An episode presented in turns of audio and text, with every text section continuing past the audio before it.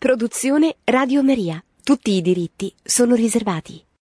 Cari ascoltatori, vorrei riprendere questa sera un messaggio di Papa Francesco inviato in occasione della ventunesima solenne seduta pubblica delle Accademie Pontificie lo scorso 6 dicembre 2016. Un messaggio che magari ha avuto meno risalto dal punto di vista mass mediatico, ma che nonostante questo merita di essere ripreso, approfondito e meditato.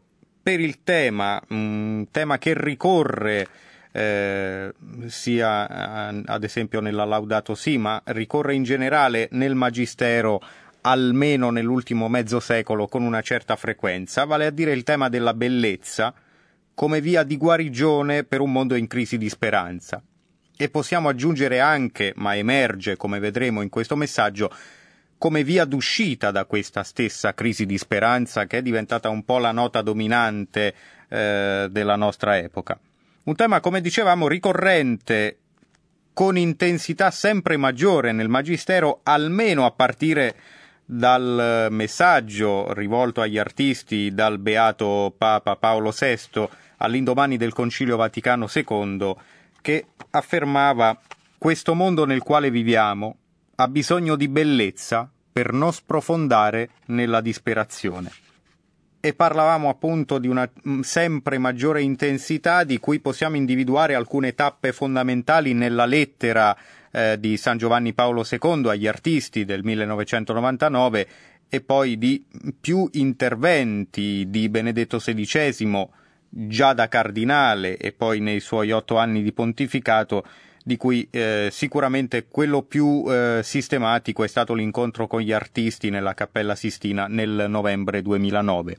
Eh, in questo periodo incontriamo anche un documento del Pontificio Consiglio per la Cultura del 2006, tutto dedicato alla via della bellezza e infine questi temi vengono ripresi da Papa Francesco che nell'Evangeli Gaudium definisce la via pulcritudinis, la via della bellezza, come degna di speciale attenzione, una via di particolare attualità perché? Perché, come è stato detto più volte negli ultimi pontificati e come viene ribadito da Papa Francesco, in un mondo ormai indifferente, purtroppo, alla verità e al bene, resta però la bellezza ancora mm, in grado di toccare il cuore anche dell'uomo più distratto, dell'uomo più indifferente.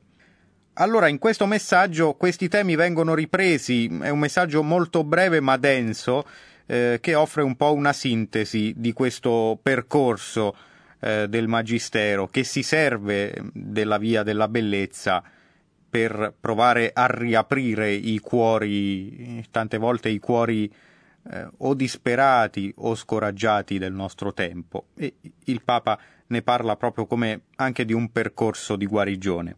Il Papa prende le mosse dal tema di questa eh, seduta pubblica delle Accademie Pontificie che è scintille di bellezza per un volto umano delle città. E già qui il Papa spiega che i simboli e le immagini presenti nel titolo richiamano alla mente due possibili riferimenti, eh, che sono appunto eh, le due parole chiave sicuramente, la bellezza e le città, e poi cita anche due riferimenti come il discorso citato di Benedetto XVI e mh, una frase di Italo Calvino sulle città come che sono costruite di desideri e di paure e quindi eh, proprio a partire da qui bisogna reindirizzarle verso i desideri più che verso le paure, facendo leva proprio su quella sete di bellezza che si trova anche nei luoghi più degradati e che eh, da cui appunto si aspira ad uscire, ad allargare l'orizzonte, ad aprire la finestra. Dunque, scintille di bellezza per un volto umano delle città e già cogliamo un aspetto, cioè la bellezza non è un qualcosa di più, non è un... un'aggiunta decorativa, ma è qualcosa che ci aiuta a rendere la vita stessa più umana, più vivibile, è una condizione di vivibilità, non è un di più quando abbiamo già sistemato tutto, ma anzi può essere ancora più necessaria quando le cose vanno male, proprio per aiutarci a riaprire l'orizzonte e, e anche a trovare una via d'uscita dalle varie crisi che eh, il mondo, la vita ci pongono davanti. Dunque, Papa Francesco fa riferimento al discorso rivolto agli artisti radunati nella Cappella Sistina dal predecessore Benedetto XVI nel novembre 2009 e dice ne riprendo un significativo brano. Il momento attuale, diceva il Papa emerito, ripreso da Papa Francesco, è purtroppo segnato, oltre che da fenomeni negativi a livello sociale ed economico, anche da un affievolirsi della speranza, da una certa sfiducia nelle relazioni umane, per cui crescono i segni di rassegnazione, di aggressività, di disperazione. Sono tutte diverse sfaccettature di questa crisi della speranza che costituisce un po' il contesto a partire dal quale gli ultimi pontefici e ora Papa Francesco propongono come via d'uscita, come possibile via d'uscita questa via della bellezza un affievolirsi della speranza, una certa sfiducia, rassegnazione, aggressività, disperazione. Cosa può ridare entusiasmo e fiducia? si chiedeva Benedetto XVI. Cosa può incoraggiare l'animo umano a ritrovare il cammino, ad alzare lo sguardo sull'orizzonte, a sognare una vita degna della sua vocazione, se non la bellezza? E quindi invitava gli artisti ad impegnarsi per rendere sempre più umani sottolineo più umani, non è un di più, ma è una necessità, i luoghi della convivenza sociale. La bellezza non è un qualcosa che va relegato nei musei o soltanto nei luoghi grandi, nei luoghi importanti. È condizione di vivibilità anche quotidiana. Voi sapete bene, diceva, che l'esperienza del bello, del bello autentico, non effimero né superficiale, non è qualcosa di accessorio o di secondario nella ricerca del senso e della felicità, perché tale esperienza non allontana dalla realtà, ma al contrario porta ad un confronto serrato con il vissuto quotidiano, per liberarlo dall'oscurità e trasfigurarlo, per renderlo luminoso, bello. Fin qui la citazione del discorso agli artisti del 2009. E Papa Francesco riprende poi con un secondo riferimento che rimanda all'attualità, ai progetti di riqualificazione, di rinascita delle periferie delle metropoli, eh, che spesso vediamo in condizioni degradate, degradate dal punto di vista estetico, ma è un, este- è un degrado estetico che riflette, è un po' causa effetto di un degrado anche umano delle grandi città, elaborati questi progetti poi di riqualificazione da qualificati architetti che propongono appunto scintille di bellezza, cioè piccoli interventi a carattere urbanistico, architettonico e artistico, attraverso cui ricreare, anche nei contesti più degradati e imbruttiti, un senso di bellezza, di dignità, di decoro umano prima che urbano. Si fa dunque strada, osserva il Santo Padre, la convinzione che anche nelle periferie ci siano tracce di bellezza, di umanità vera, che bisogna saper cogliere e valorizzare al massimo, cioè non bisogna abbandonare a se stesse dicendo ma tanto è periferia. Cioè la periferia non deve rimanere fuori dalla sfera estetica in cui chiudiamo solo i grandi monumenti o i quartieri residenziali. Anche nella periferia deve arrivare quello, quella che è un'opera di misericordia spirituale, che è costituita dalla bellezza. Bisogna dunque saper coglierle e valorizzarle al massimo, sostenute, incoraggiate, sviluppate e diffuse. Uno scrittore italiano, Italo Calvino, affermava che le città, come i sogni, sono costruite di desideri e di paure. Forse, riprende il Papa, tante città del nostro tempo, con i loro sobborghi desolanti, hanno lasciato molto più spazio alle paure che ai desideri, e ai sogni più belli delle persone, soprattutto dei più giovani.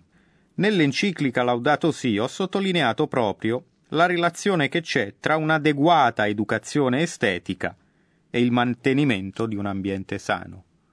Come abbiamo detto non è solo una questione superficiale né tantomeno decorativa, ma il degrado estetico, l'imbruttimento è causa ed effetto allo stesso tempo di un degrado umano, così come una rinascita estetica, il seminare queste scintille di bellezza di cui parla, a cui fa riferimento il Papa in questo messaggio, eh, può essere a sua volta causa ed effetto di una ripresa, di una rinascita dell'umano. E il Papa cita questa relazione tra un'adeguata educazione estetica e il mantenimento di un ambiente sano, è una frase che si trova nell'enciclica Laudato Si e che è a sua volta una citazione, una citazione ripresa da San Giovanni Paolo II, che eh, vi faceva riferimento nel messaggio per la giornata mondiale della pace del 1990. E qui mh, la troviamo nel paragrafo poi 44 della Laudato Si, in cui Papa Francesco poi prosegue e conviene appunto approfondire, aprire questa nota a piedi pagina. Prestare attenzione alla bellezza e amarla ci aiuta ad uscire dal pragmatismo utilitaristico, cioè dal pensare che le cose valgano, abbiano valore, abbiano dignità soltanto in, nella misura in cui servono, in cui servono a uno scopo materiale e poi sono da buttare. Cioè, la cultura dello scarto denunciata dal Papa non è altro che l'altra faccia della frenesia, dell'utilitarismo. Quando non si impara a fermarsi ad ammirare e apprezzare il bello, non è strano che ogni cosa si trasformi in oggetto di uso e abuso senza scrupoli, ogni cosa e persino la persona umana. Quando si toglie, quando viene meno quello sguardo contemplativo sulla creazione e sul vertice della creazione che è la persona umana, allora si cessa di ammirare e si comincia a sfruttare. Vale per il creato, vale per i rapporti tra eh, dell'uomo con gli altri uomini, con, altre, con, gli altri esseri umani. E eh, sempre nella Laudato Si è interessante notare che eh, Papa Francesco eh, in, usava un'espressione abbastanza forte, ma che rende l'idea di quel contesto di crisi di speranza già eh, descritto da Benedetto XVI, Papa Francesco ce ne fornisce la descrizione anche visiva, architettonica per così dire, quando dice non si addice ad abitanti di questo pianeta vivere sempre più sommersi da cemento, asfalto, vetro e metalli privati del contatto fisico con la natura.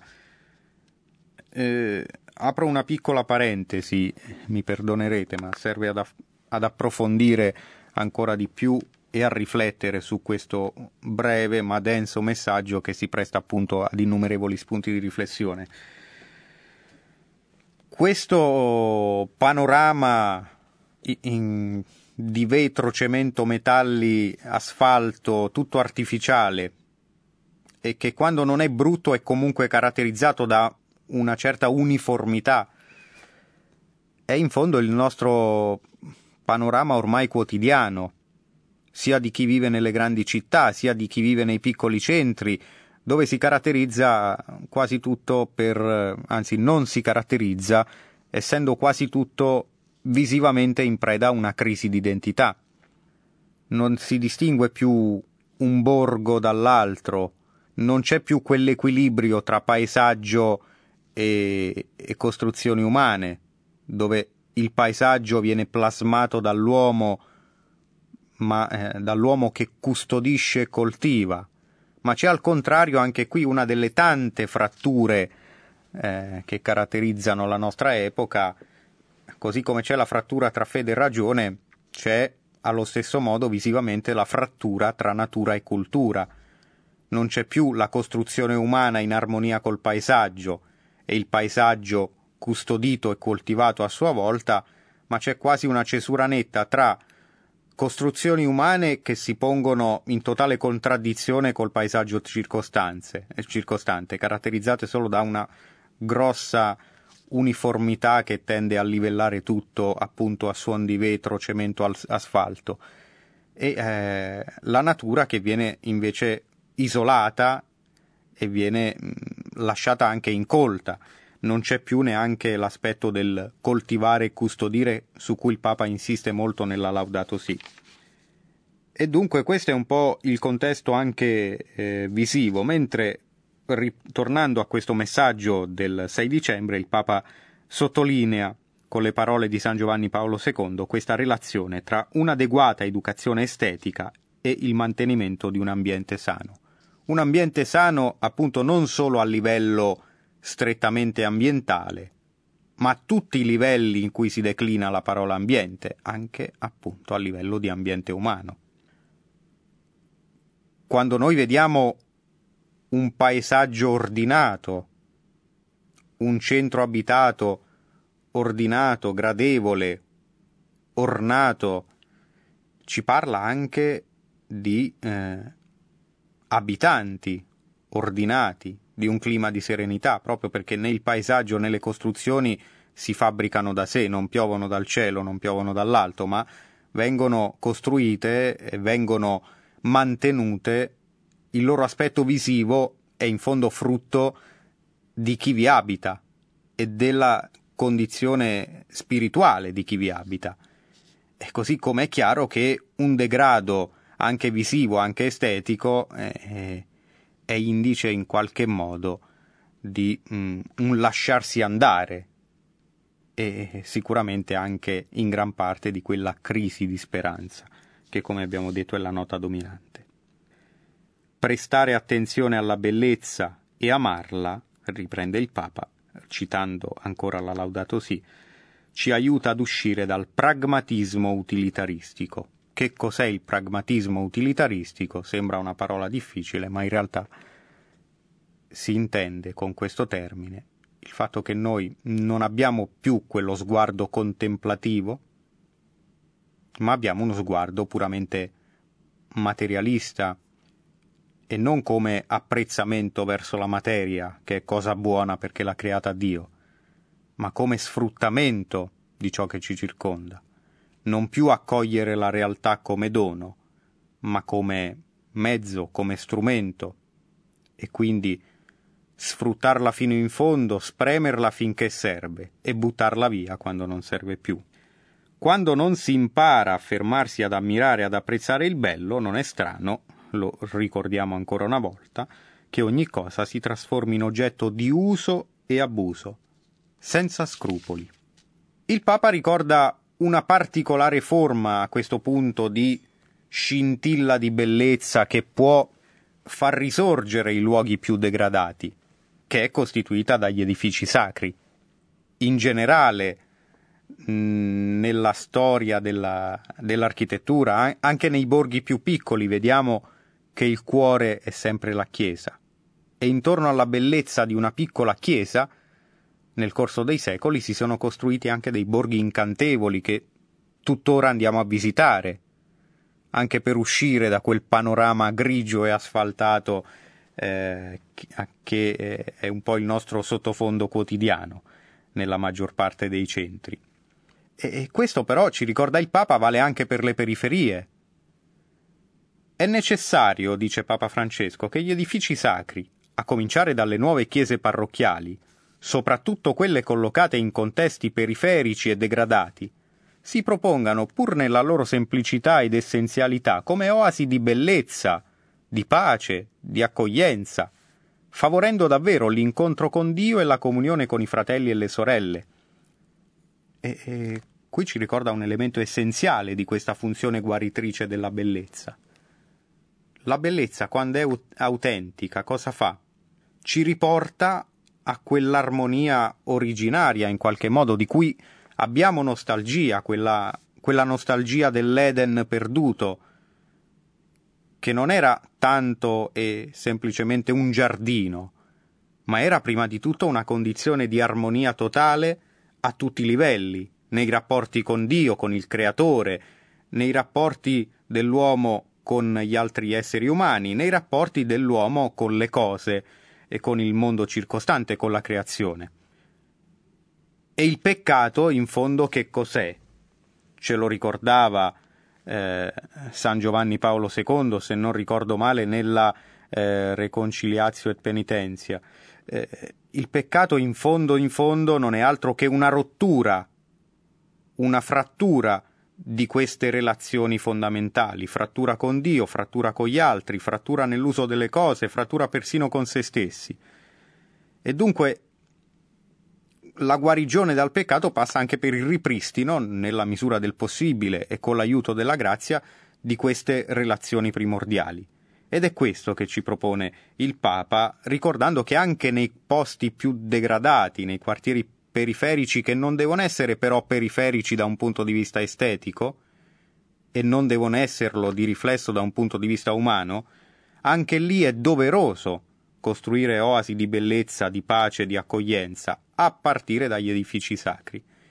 Cioè non bisogna pensare ma tanto lì è periferia, facciamo, facciamo la chiesa brutta o basta una colata di cemento. No, la periferia va custodita, coltivata come se fosse il centro, perché le persone che abitano in quella periferia non hanno minore dignità di chi abita al centro e diventando così, dice il Papa, anche punto di riferimento per la crescita integrale di tutti gli abitanti, per uno sviluppo armonico e solidale delle comunità. A questo punto il Papa ci ricorda un ulteriore livello dell'estetica, quell'estetica del comportamento, quell'estetica dei piccoli gesti quotidiani, quello che possiamo chiamare, magari con un termine improprio, le buone maniere, ma non in senso esteriore e formale.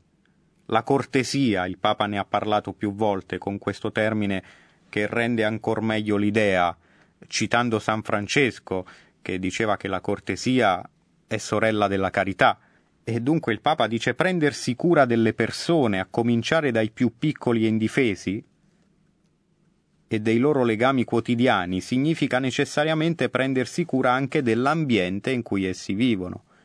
Ma ancora una volta questo lo si può fare solo con uno sguardo estetico, nel senso più profondo del termine, cioè ricominciando a contemplare, ad ammirare il mistero, la dignità che c'è anche nelle persone più piccole e indifese. Piccoli gesti, ricorda il Papa, semplici azioni, piccole scintille di bellezza e di carità possono risanare, rammendare un tessuto umano oltre che urbanistico e ambientale, spesso lacerato e diviso, e rappresentando una concreta alternativa all'indifferenza e al cinismo. Spesso la bruttezza e l'indifferenza vanno di pari passo, tanto nella vita quotidiana, nel piccolo, eh, quanto anche a livello sociale. Emerge così, e qui passa la palla, per così dire, ai custodi della bellezza per eccellenza, cioè agli artisti. Emerge così il compito importante e necessario degli artisti, particolarmente di quanti sono credenti e si lasciano illuminare dalla bellezza del Vangelo di Cristo. Creare opere d'arte che portino, proprio attraverso il linguaggio della bellezza, un segno una scintilla di speranza e di fiducia lì dove le persone sembrano arrendersi all'indifferenza e alla bruttezza. E, e, cioè il Papa attribuisce un ruolo, non voglio esagerare con le parole, ma quasi profetico all'artista, non nel senso divinatorio, non nel senso di predire il futuro, ma di annuncio di quella che è quella realtà più grande di quello che è lo splendore della realtà che tante volte, immersi nella frenesia o nell'indifferenza, non riusciamo a cogliere.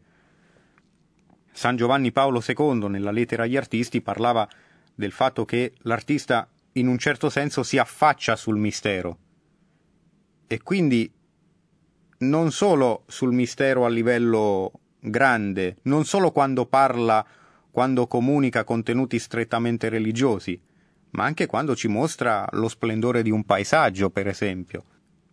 Ci richiama l'attenzione al fatto che anche il mondo che ci circonda non è tutto lì, non è tutto riducibile a elementi materiali, non è tutto riducibile, non è chiuso. Architetti e pittori, esorta Papa Francesco, scultori e musicisti, cineasti e letterati, fotografi e poeti, artisti di ogni disciplina, sono chiamati a far brillare la bellezza, soprattutto dove l'oscurità o il grigiore domina la quotidianità. Cioè non quando tutto va bene, allora ci mettiamo anche il contributo dell'artista, ma soprattutto, dice, dove domina il grigiore, eh, l'oscurità a livello visivo e a, e a livello umano. È proprio lì che è ancora più necessario che l'artista, che la bellezza riesca a riaprire gli occhi alla verità e alla carità. Sono custodi della bellezza, il Papa usa questa espressione, annunciatori e testimoni di speranza per l'umanità, come hanno più volte ripetuto i miei predecessori. Anche questa è un po' una costante del Magistero, almeno a partire da, dagli interventi di Paolo VI, del Beato Paolo VI che abbiamo ricordato, cioè ricordare agli artisti la loro dignità e anche la loro responsabilità di custodi della bellezza, non lasciarsi travolgere dalla, dalle mode, ma ri- ricordare che hanno qualcosa di grande tra le mani e qualcosa che è, mm, è un dono, è un talento da mettere a frutto per gli altri, è un'opera di carità, è un'opera di misericordia. Li invito pertanto ad avere cura della bellezza, e la bellezza curerà tante ferite che segnano il cuore e l'animo degli uomini e delle donne dei nostri giorni. Anche questa è un'esperienza quotidiana, talmente quotidiana che non ci facciamo più caso. Cioè, se proviamo a immaginare i nostri ambienti di vita, anche senza quel minimo di estetica che comunque cerchiamo, e la cerchiamo perché ci piace abbinare determinati colori, ci piace arredare in un certo modo. In tutto ciò che facciamo senza accorgercene noi cerchiamo la bellezza. Togliendola avremmo un risultato non molto diverso da quello di un, gulag, un campo di concentramento. Non a caso i totalitarismi hanno generalizzato la bruttezza spesso, anche a livello visivo, perché era un modo di togliere, di non riconoscere la dignità di coloro che abitavano in quei posti. E ci accorgiamo che abbiamo bisogno di questo sguardo contemplativo, non ne possiamo fare a meno, anche quando a livello più quotidiano, quando noi passiamo, trascorriamo un bel momento, una bella giornata, tutto questo, la festa, la dimensione della festa, che può essere anche quella di una di un pranzo, di una cena condivisa con le persone con cui ci troviamo meglio, con le persone che amiamo, con le persone a cui siamo più affezionati, anche questa festa a livello più ridotto, come ci insegna il, eh, il filosofo tedesco Joseph Pieper, la festa si situa sempre a livello della contemplazione. Cioè noi ci troviamo, non siamo lì a mangiare e basta, mandando giù eh, senza accorgercene. Noi quel momento è bello non tanto per ciò che abbiamo nel piatto, anche, ma prima di tutto perché noi ammiriamo tutto l'insieme. Ammiriamo la tavola magari imbandita con una cura maggiore rispetto a quella di un self-service. Ammiriamo il volto delle persone con cui mangiamo, ammiriamo la compagnia, ammiriamo la condivisione, la condivisione anche delle cose più profonde e eh, proprio per ricordare anche tutte le sfaccettature della, di questa dimensione contemplativa della bellezza che non è solo una patina superficiale. E eh, ci viene in aiuto una frase di eh, Dostoevsky citata nell'incontro del 2009 di Benedetto XVI. L'umanità può vivere senza la scienza, può vivere senza pane, paradossalmente, ma soltanto senza la bellezza non potrebbe vivere, perché non ci sarebbe più nulla da fare al mondo. Tutto il segreto è qui, tutta la storia è qui, diceva Dostoevsky. E eh, dopo i saluti e prima della benedizione, Papa Francesco conclude, e non è una conclusione di circostanza, affidando ciascuno alla Vergine Maria, che il Papa ricorda è la tota pulcra, la tutta bella, vera scintilla della bellezza di Dio, che rischiara con la sua materna protezione il nostro cammino quotidiano.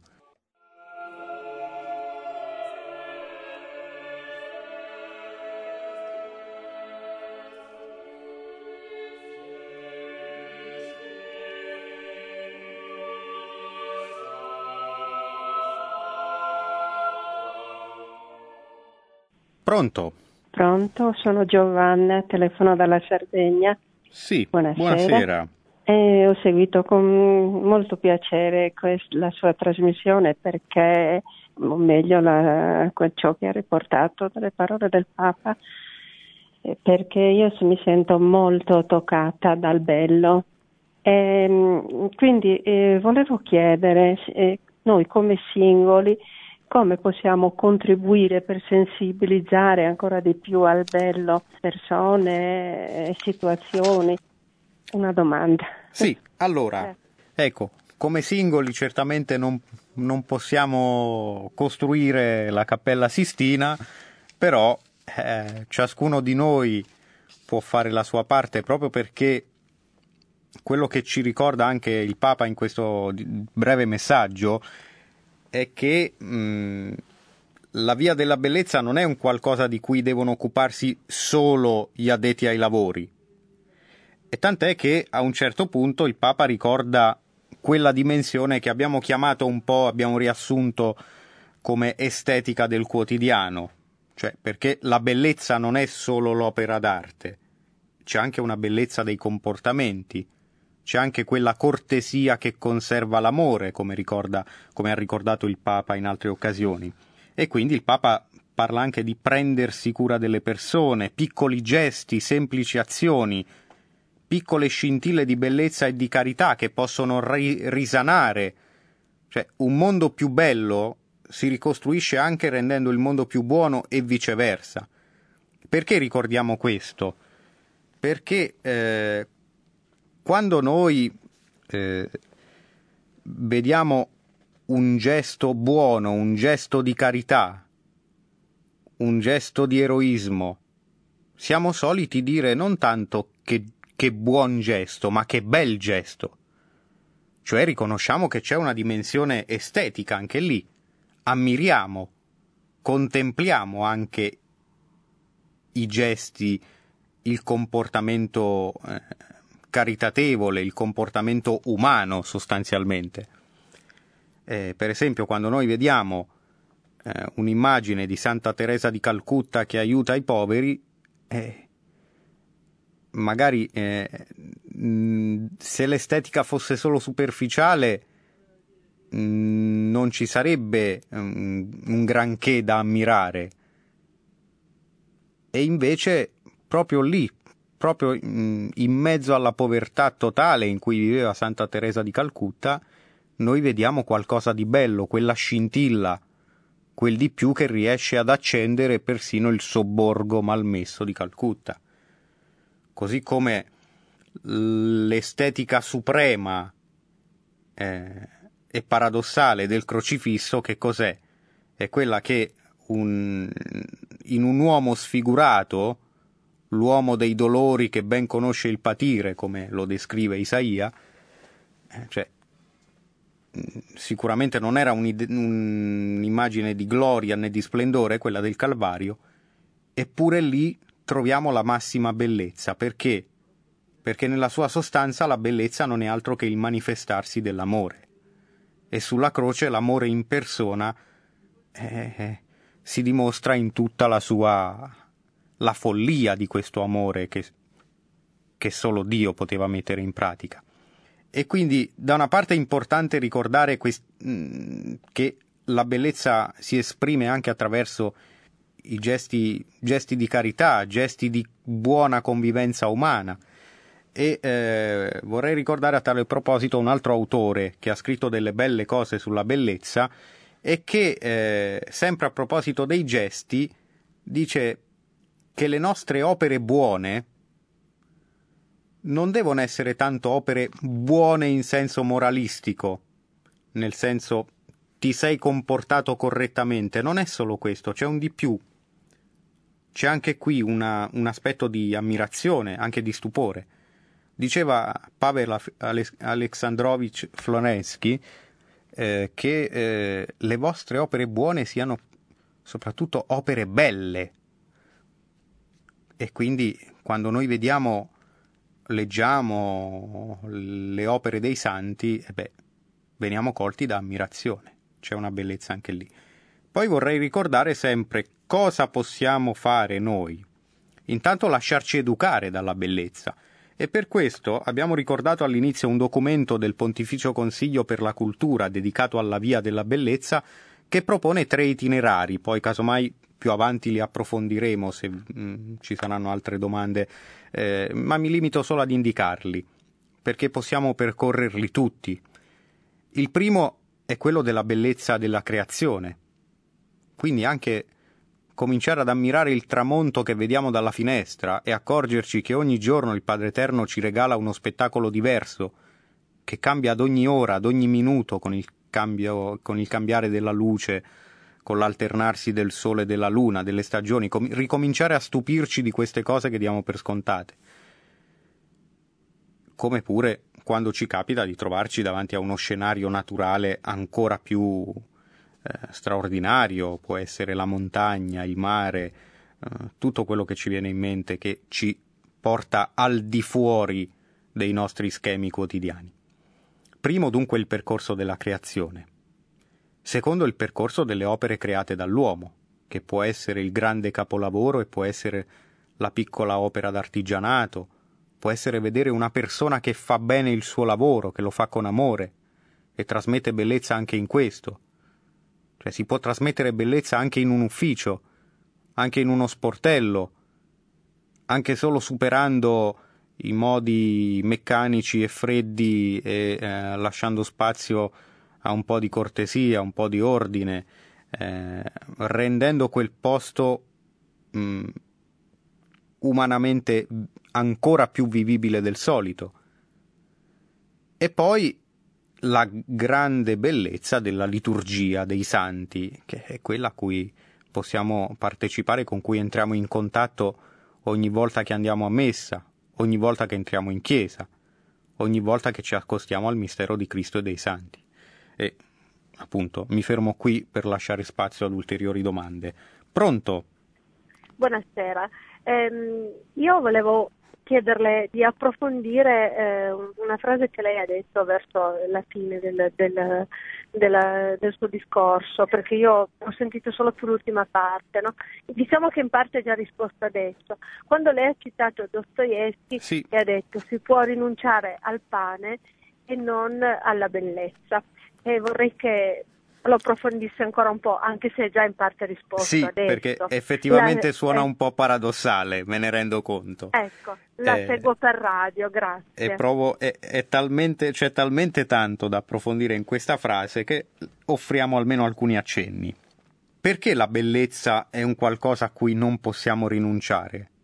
Perché è talmente costitutiva della nostra vita quotidiana, della nostra ricerca di senso, che non possiamo farne a meno, anche se è talmente costitutiva da essere dimenticata, cioè non ci facciamo caso, un po' come l'aria che respiriamo, nessuno sta lì a pensare sto respirando, ma se, se non respirasse morirebbe all'istante.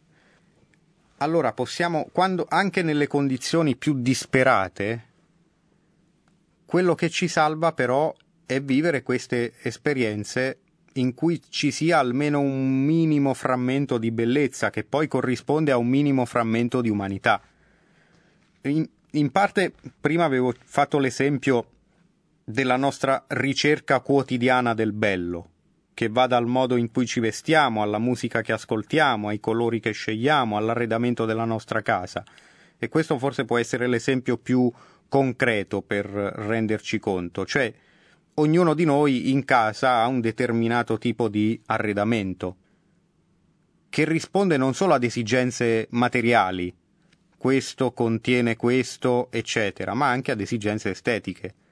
Cioè, io immagino che lei e chi, tutti quelli che ci stanno ascoltando in casa hanno dei mobili che non hanno solo una funzione materiale, ma hanno scelto determinati colori, determinate forme, perché questi colori e forme parlano all'anima esprimono anche la personalità di chi vi abita. E se noi, per ipotesi, sostituissimo tutti questi mobili con semplici scaffali di ferro, tutti uguali, tutti uniformi, e sostituiamo i nostri vestiti, anche lì con forme, colori scelti in base al nostro gusto, alla nostra personalità, con casacche tutte uniformi, e beh, il risultato è appunto eh, quello che purtroppo tanta gente ha vissuto nei campi di concentramento, l'orizzonte visivo non sarebbe tanto diverso. Eh, possiamo quindi rinunciare a tante comodità materiali, eppure si può verificare al contrario che eh, una persona che vive in mezzo a tante comodità materiali ma non riesce a trovare quel senso, non riesce a godere delle cose belle, non riesce a vederle e quindi viene meno questa dimensione contemplativa che è l'unica che dà senso alla vita. Quando noi stiamo bene in un posto è perché ammiriamo quel posto.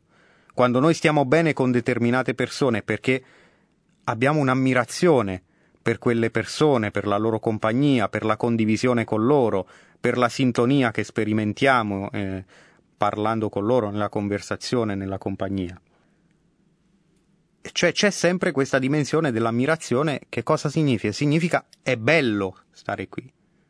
Cioè noi sperimentiamo anche nel quotidiano, dalla compagnia alla tavola, alla, alla scampagnata, sperimentiamo magari più in piccolo, su scala più ridotta, quello che avevano sperimentato eh, Pietro, Giacomo e Giovanni sul Tabor nell'evento della trasfigurazione, che a un certo punto non se ne volevano più andare.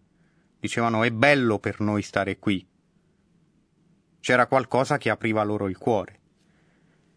E così paradossalmente se uno perde questo, questa dimensione contemplativa può avere anche tutte le comodità del mondo, ma non ha più il senso della vita.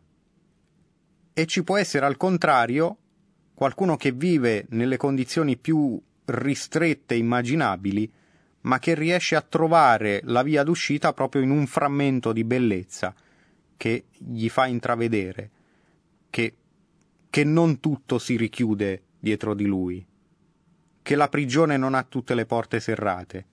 E anche qui c'è l'esperienza tragica ma eh, di grande insegnamento di tante persone che hanno testimoniato la fede in condizioni di persecuzione. Pensiamo eh, al cardinale Vantuan.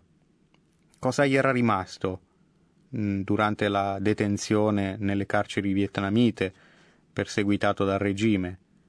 Gli era, la messa, gli era rimasta la messa celebrata con mezzi di fortuna. E in quelle condizioni così semplici, con un pezzettino di pane e qualche goccia di vino rimediata, però lui aveva la fonte stessa della bellezza, Cristo stesso, e questo l'aveva aiutato ad andare avanti, a non impazzire.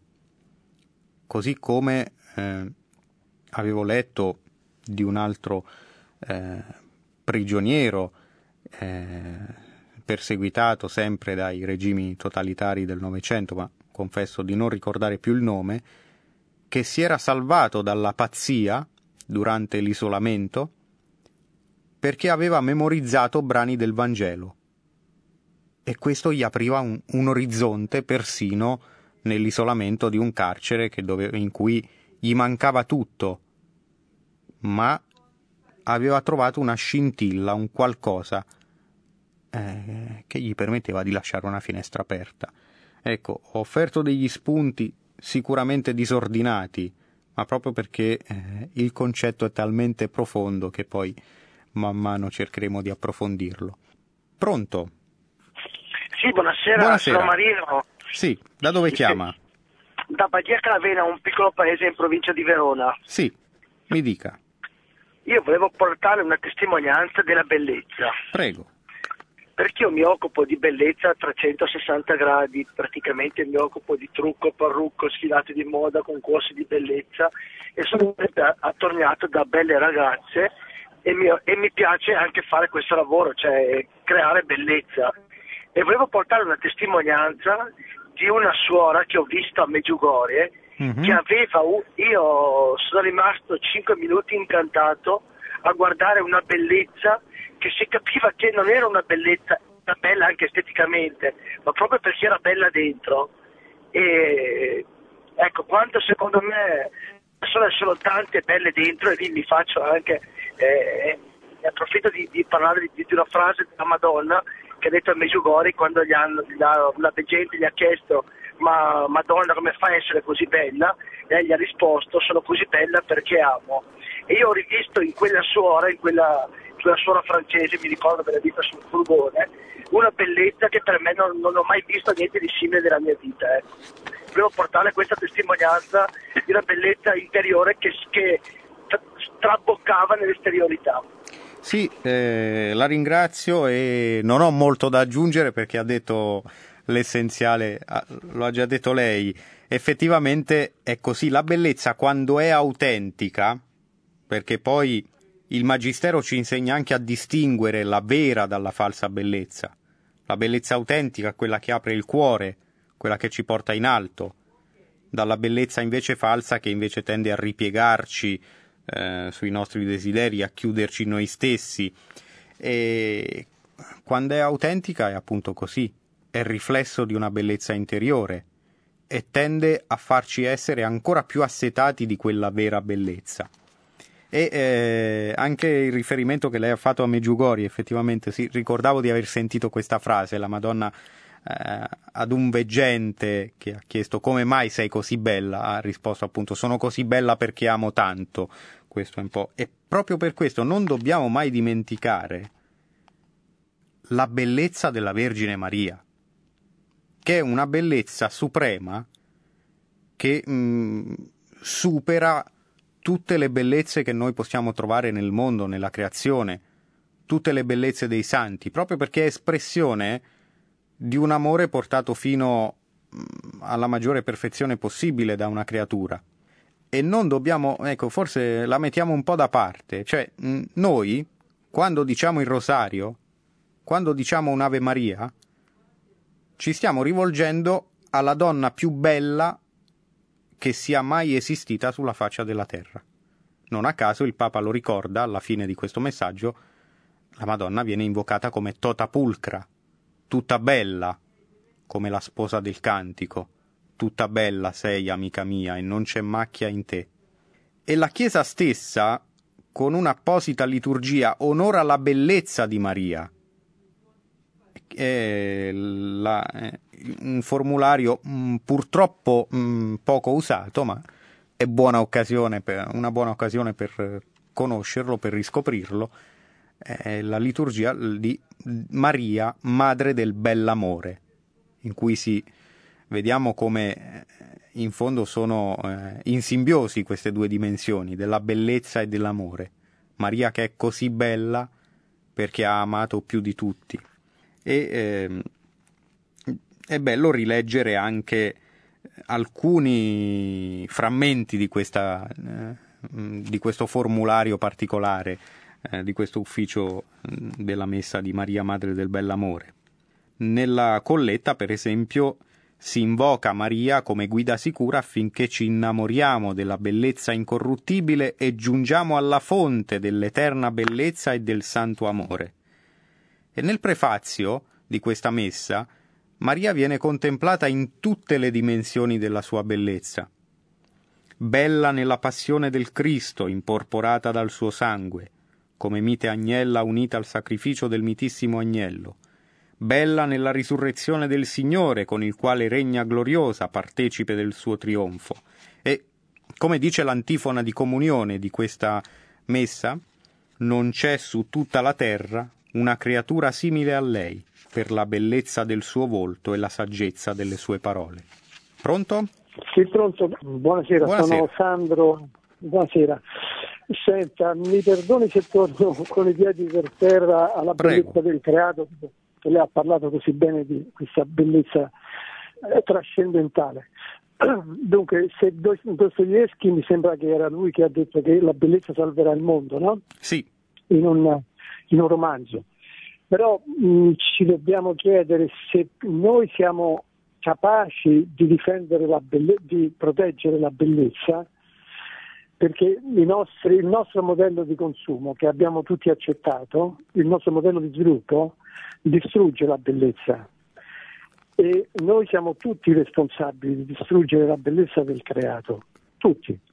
Quando compriamo un'automobile, quando compriamo un cellulare, che sappiamo benissimo che tutte queste cose non solo diventano rifiuti altamente eh, distruttivi per, per l'ambiente, ma necessitano di materie prime che inevitabilmente portano alla distruzione de- del pianeta. Quindi la domanda è questa, secondo lei saremo capaci di proteggere la bellezza e consegnarla ai nostri figli, quel poco di bellezza che è rimasta, o arriveremo alla, alla, al, al depauperamento totale del, della, della, bellezza del creato? Sì, Grazie. allora, ecco, eh, la via come sempre necessaria è quella del discernimento, cioè non eh, né sfruttamento totale né però eh, idealizzazione della natura. Il Papa ci mette in guardia anche da questo, ce l'ha ricordato già dalla sua prima visita ad Assisi, cioè l'amore per la natura di San Francesco ci ricordava non è neanche un panteismo, una sorta di divinizzazione della natura. E la chiave è proprio in quelle due parole coltivare e custodire, e custodire coltivandola però, attenzione. Cioè, la natura ci è stata data sin dalle origini, sin dalla Genesi, è stata data all'uomo affinché coltivasse e custodisse il creato, cioè non perché lo lasciasse così intatto e incontaminato. Eh, si pone la questione di come coltivare in modo da mm, mantenere intatto questo dono, ma mantenerlo, cioè utilizzarlo in maniera rispettosa per noi, per il creato stesso in quanto opera di Dio e per le generazioni future. E, e quindi la via d'uscita qual è? Ora non mi addentro in dettagli tecnici, è chiaro che diventa un po' difficile rinunciare alla macchina, al cellulare, ma proprio lo sviluppo tecnologico, mentre presenta dei rischi, da cui il Papa ci mette in guardia anche nella Laudato Si, allo stesso tempo presenta delle opportunità. Lo sviluppo tecnologico stesso può trovare delle nuove forme che siano eh, nuove forme di costruzione, di sviluppo tecnico anche più, più rispettose e questo in qualche modo lo vediamo. Per esempio, eh, magari le macchine di eh, 30 anni fa inquinavano sicuramente di più di quelle di adesso. E vediamo che allora lo sviluppo tecnologico non è sempre nocivo, può anche portare ad un maggior discernimento. E la chiave qual è? È sempre quella che ci indica il Papa nell'enciclica Laudato Si, che è quella di recuperare questo sguardo contemplativo. Perché il Papa insiste molto su questo?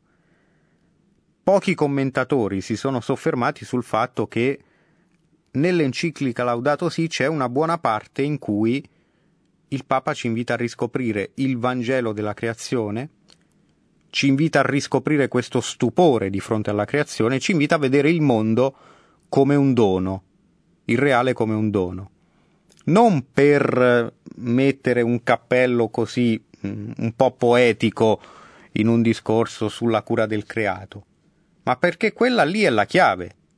Quando noi vediamo che il mondo che ci circonda è un dono che abbiamo ricevuto e cominciamo a contemplarlo, non solo ad utilizzarlo, allora lo utilizziamo in maniera responsabile. Quando ci viene donato qualcosa di prezioso, noi cosa facciamo? Non è che lo mettiamo sotto vetro e non lo utilizziamo più. Non credo che il donatore sia felice del fatto che non utilizziamo il dono. E allo stesso tempo, però, lo utilizziamo con tutte le cautele, stiamo attenti che non si rovini, che non si degradi. E questa è un po' la via d'uscita. Accogliere il mondo, le risorse come un dono. Ci vengono date, è scritto nel libro della Genesi, perché lo coltivasse e lo custodisse, non perché lo mettesse sotto vetro. E il Papa ci ricorda che il mondo si custodisce coltivandolo, ma lo si fa in modo responsabile e eh, non con quel pragmatismo utilitaristico. La via della bellezza, anche partendo dalla contemplazione delle cose create, delle bellezze naturali, ci guarisce anche da questo pragmatismo, da questo dominio dell'utile, e questo ce l'hanno ricordato gli ultimi pontefici, ce lo ricorda adesso Papa Francesco con questo discorso, ce lo ricordava eh, il Papa Emerito Benedetto nella eh, nel viaggio a Santiago di Compostela e a Barcellona, un viaggio tutto dedicato un po' al tema della bellezza, in cui diceva che la bellezza ci aiuta a uscire dal dominio dell'utile, che è appunto quella mentalità che sfrutta ciò che serve finché serve e poi butta via, finendo poi in quella cultura dello scarto che appunto denuncia Papa Francesco. Pronto? Eh, buonasera. Buonasera. Ascolti, non so se dico una banalità o se una cosa è già stata detta, ma la cosa più bella che c'è a questo mondo, poi sviluppi lei il tema, è un bambino. Sì, continui signora, ascolto. No, lo sviluppi lei l'argomento, perché io oltre Eh, ma- non sono in grado No, di no, mi spieghi meglio. Eh, Un bambino, un in che bambino, senso? un bambino perché ha la grazia in sé, perché Ah, mm, Sì, continui, continui, eh, Eh. perché così le rispondo con più... Sì, con per- maggiore perché viene al mondo per amore gratis, quindi non c'è nessun scopo utilitaristico per avere un, un bambino, oppure anche avvicinare i bambini che non sono propri, sono sempre una gioia talmente grande proprio perché rispecchiano quella bellezza di Dio che non è ancora inquinata dal peccato. Sì, sì, sì, no, in effetti, e poi proprio da loro si può imparare a recuperare questo sguardo più puro sulle cose, proprio perché se non ci facciamo caso, mentre noi siamo distratti, siamo frenetici, il bambino e noi stessi quando eravamo bambini eh, si stupiscono di cose che noi trascuriamo.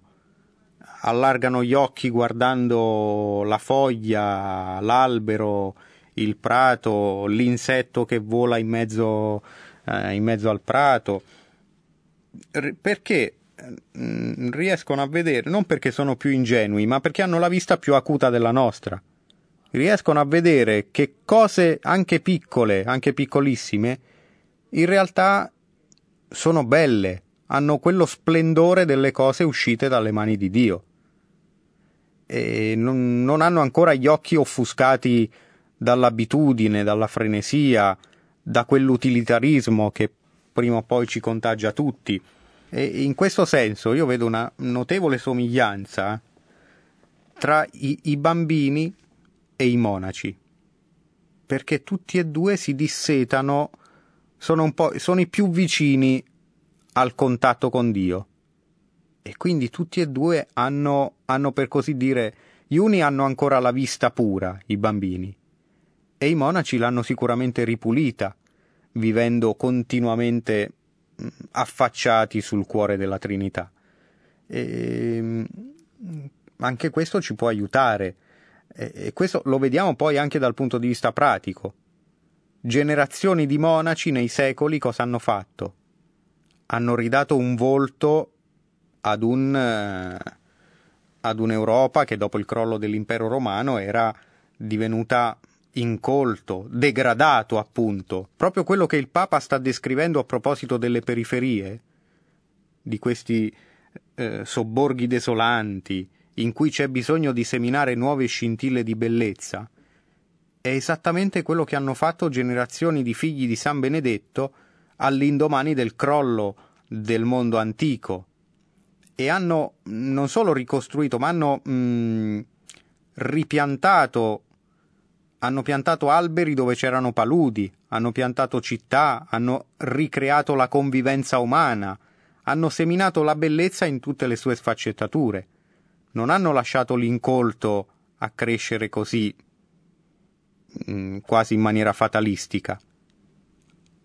Hanno portato l'ordine un ordine non meccanico ma vivo, dove c'era il degrado. Hanno piantato scintille di bellezza, partendo però da uno sguardo centrato su Dio. E quindi effettivamente quest'innocenza che loro recuperano attraverso tanta preghiera, eh, poi si riflette anche in un nuovo ordine che viene dato al mondo, in una nuova armonia, armonia visiva e armonia nei rapporti umani. E così allo stesso modo Santa Teresa di Calcutta cosa faceva? Riportava quest'ordine, seminava scintille di bellezza, di amore nei posti più degradati del mondo. Eh, perché? Perché attingeva, e lo diceva lei stessa, ad ore e ore di adorazione, al contatto con Dio. E quindi vediamo che questo accenno che ha fatto lei ai bambini, al fatto che siano più a contatto per la loro innocenza con Dio, eh, ha poi degli, dei riflessi anche sociali eh, su cui eh, si potrebbe parlare a lungo. Pronto? Pronto? Buonasera. Eh, buonasera. Sono Andrea, chiamo dalla Sardegna. Sì, prego. Eh, ascoltavo, no, per dare un... stavo ascoltando e meditavo sulla bellezza in generale del creato, no? E quando la parola dice appunto che tutto il creato dà gloria a Dio, in che modo dà gloria a Dio? Testimoniando la presenza di Dio. E siccome Dio è amore, noi contempliamo il, il creato, le sue meraviglie, la natura e tutto, rispecchiamo veramente il viso di Dio in ciò che vediamo. E allora molte volte dico, e allora ancor più io, noi che siamo Tempio dello Spirito Santo, che abita lo Spirito di Dio in noi, dovremmo, gli altri dovrebbero contemplare questa presenza d'amore, questa bellezza in noi. Ma dov'è questa bellezza? Molte volte dico con questa tristezza che ci aggrappa. E allora il Signore ho visto realmente come lui da una rosa riesce a togliere quattro giri di petali un po' marci e poi alla fine, fine ne esce un cuore ancora profumato di questa rosa, che poi è lui stesso che abita in noi. E questo dà testimonianza a noi stessi, agli altri, che noi siamo ancora più del creato, siamo la bellezza del Dio, il tempio del suo spirito. Sì, la ringrazio, ecco. Intanto partiamo dal creato. Il creato è creato, eh, scusate il gioco di parole, a gloria di Dio. I cieli narrano la gloria di Dio, ci dice la scrittura. E ce lo ricordano anche quei salmi cosiddetti cosmici, o, o anche salmi laudativi, che spesso troviamo proprio nelle lodi mattutine dove tutto il creato, gli alberi da frutta, i, le greggi, i greggi, gli armenti, ehm, le bestie della campagna, del mare, eccetera, tutto il creato viene chiamato a raccolta come in una grande sinfonia di lode a Dio. Tutti affinché lodino il nome del Signore, spesso viene anche ripetuto in questi salmi. Eh, tutti gli elementi naturali partecipano alla gloria di Dio, è come se fosse una, una liturgia naturale di fatto. E il vertice della creazione è appunto l'uomo. I cieli narrano la gloria di Dio, e la gloria di Dio è l'uomo vivente, come dice, se non sbaglio, Sant'Ireneo di Lione. E anche qui, quando contempliamo il creato, non dobbiamo dimenticarci che noi stessi siamo parte del creato. Siamo una parte sicuramente privilegiata del creato. E, e dunque questa bellezza deve emergere da noi stessi, nei rapporti con gli altri e anche provando a migliorare noi stessi. Anche questa è una forma di cura del creato, curando noi stessi affinché poi possiamo un po' riflettere almeno una minima scintilla di questa bellezza divina. Pronto? Pronto? Buonasera. Volevo... Parlo col dottor Chiappalone? Prego, prego, dica. Come Volevo si chiama? Come si chiama? Ha fatto, ha fatto una trasmissione veramente bellissima, guardi molto più eh, e devo dire che Dio quando creò il mondo è stato lui che ha detto e vide che era una cosa buona, che era cosa bella, che era cosa buona, è vero? È verissimo e la ringrazio perché con Dio, questo... L'ha sì. detto Dio stesso è, che creava una cosa bella, quindi voleva veramente il bello per, per il creato. Infatti, ecco, la ringrazio perché con questo possiamo concludere ricordando che in fondo il primo contemplativo chi è? È stato proprio Dio. Proprio con queste lo leggiamo in queste parole della Genesi che lei ha ricordato. Dio crea e non si, non si accontenta di creare, eh, vuole creare qualcosa che sia anche bello per l'uomo stesso. E quindi ogni volta che leggiamo una parte della creazione, leggiamo che Dio vide che vide, contemplò, ammirò, vide che era cosa buona. Si compiacque della propria creazione, così come un artista a un certo punto depone i pennelli e si ferma a guardare l'opera che ha appena creato, così come una madre si compiace del bambino, del proprio figlio, che, che lei ha procreato, se ne, se ne compiace, così come Dio stesso in origine si è compiaciuto del mondo e dell'uomo che è uscito dalle sue mani. Quindi effettivamente sì, Dio è il primo contemplativo. E eh, questo ci dimostra un altro aspetto della bontà di Dio. Cioè non ha creato un mondo soltanto funzionante, dove casomai poi siamo noi a non far funzionare le cose, ma l'ho voluto creare anche bello. Dio non si accontenta di fare, diceva eh, il cardinal Giacomo Biffi, ma ha voluto anche strafare. E questa sovrabbondanza divina, voglio dire, poteva benissimo creare una sola varietà di fiori, o non crearli belli, per esempio. Non era necessario che creasse gli alberi, che creasse tanta bellezza che noi troviamo nel mondo, eppure l'ha creata. E la sovrabbondanza divina è un'altra testimonianza della bontà di Dio. Quindi anche questa sua la creatività di Dio ci dice che Dio è buono e che ha creato tutto per amore.